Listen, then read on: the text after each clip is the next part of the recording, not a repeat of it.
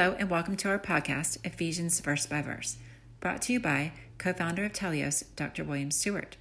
This captivating podcast will not only teach you the book of Ephesians, which tells us so much about Christ and his mission, as well as our Christian walk, but it will teach you how to study the Bible, so you can have confidence in what you learn.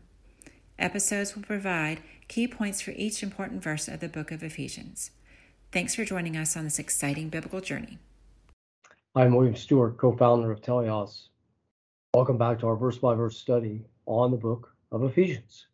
We're in chapter four, a very interesting passage, talking about the historical development of the church based on our salvation from earlier in the chapter and our unity.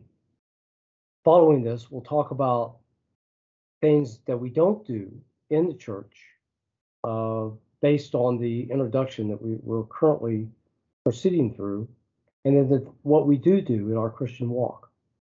So in this section, we're talking about uh, from verses eleven to sixteen, the development of the church um, as God, Christ planned it based on his gift of salvation and his desired unity in doctrine and love. So we're in verse fourteen, and what we said so far is that God gave some Uh, evangelists and, and pastors and, and prophets, apostles early in the church, who and apparently developed them rapidly to provide a an initial um, stability, maturity, to help bring the others along in the oral tradition before there was scripture.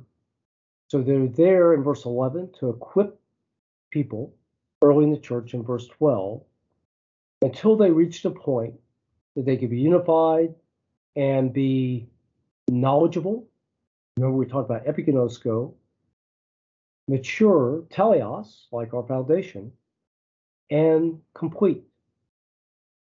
All three attributes are very attainable for Christians during this age. So I think, and this integrates with First Corinthians thirteen, Uh, at the half, well, second half of the chapter, that we we looked at things partially. We knew partially and incompletely until we knew things completely and could have uh, knowledge, epigenosko, in both First Corinthians thirteen and here, and, and could really know God and have faith, hope, and love in First Corinthians thirteen, and here be mature.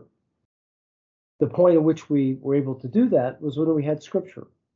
And Paul and Peter and John especially had explained what Christ was trying to tell us and bring us to in the Gospels. But we could only understand, and the apostles could only understand and teach, we could only understand after we were saved, regenerated believers with the Holy Spirit. Okay, so verse fourteen today is takes the other side, that we could be mature in verse thirteen and not be tossed around, and, and the verse says, excuse me, that we henceforth be no more children, tossed to and fro, carried about with every wind of doctrine by the sleight of men, cunning craftiness whereby they lie in wait to deceive.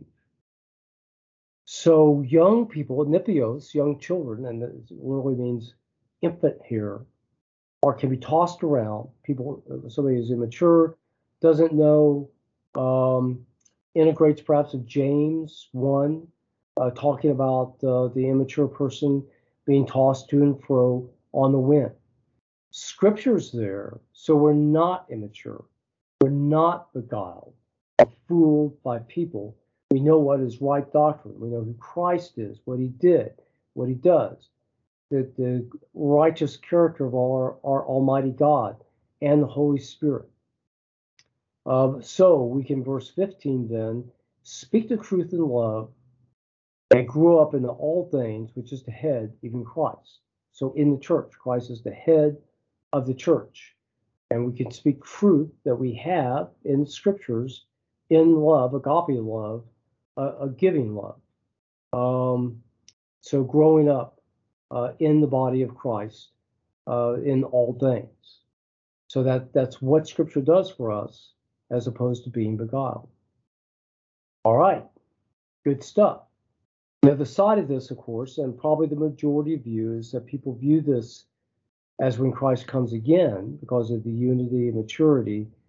But again, I, I, again, these words are all attainable in the time of the um, time of the church. And in context, it's talking about the church and not talking about the end time. Scripture doesn't usually mix salvation verses with Christian walk verses with end time verses. So it, these are things attainable to the church and how God prepared us to be able to reach this sort of maturity. Thanks for joining me today. We'll complete this passage and move in then to some ways that we don't act uh, over the next several episodes. I'll look forward to seeing you then. Goodbye for now. Thanks for listening to this episode of Ephesians Verse by Verse. We hope you found Doctor Stewart's teachings both interesting and informative. Join us next time for another exciting episode in Ephesians. To listen to all episodes, please visit our website, teleios research dot com. T E L E I O S R E S E A R C H. Thank you.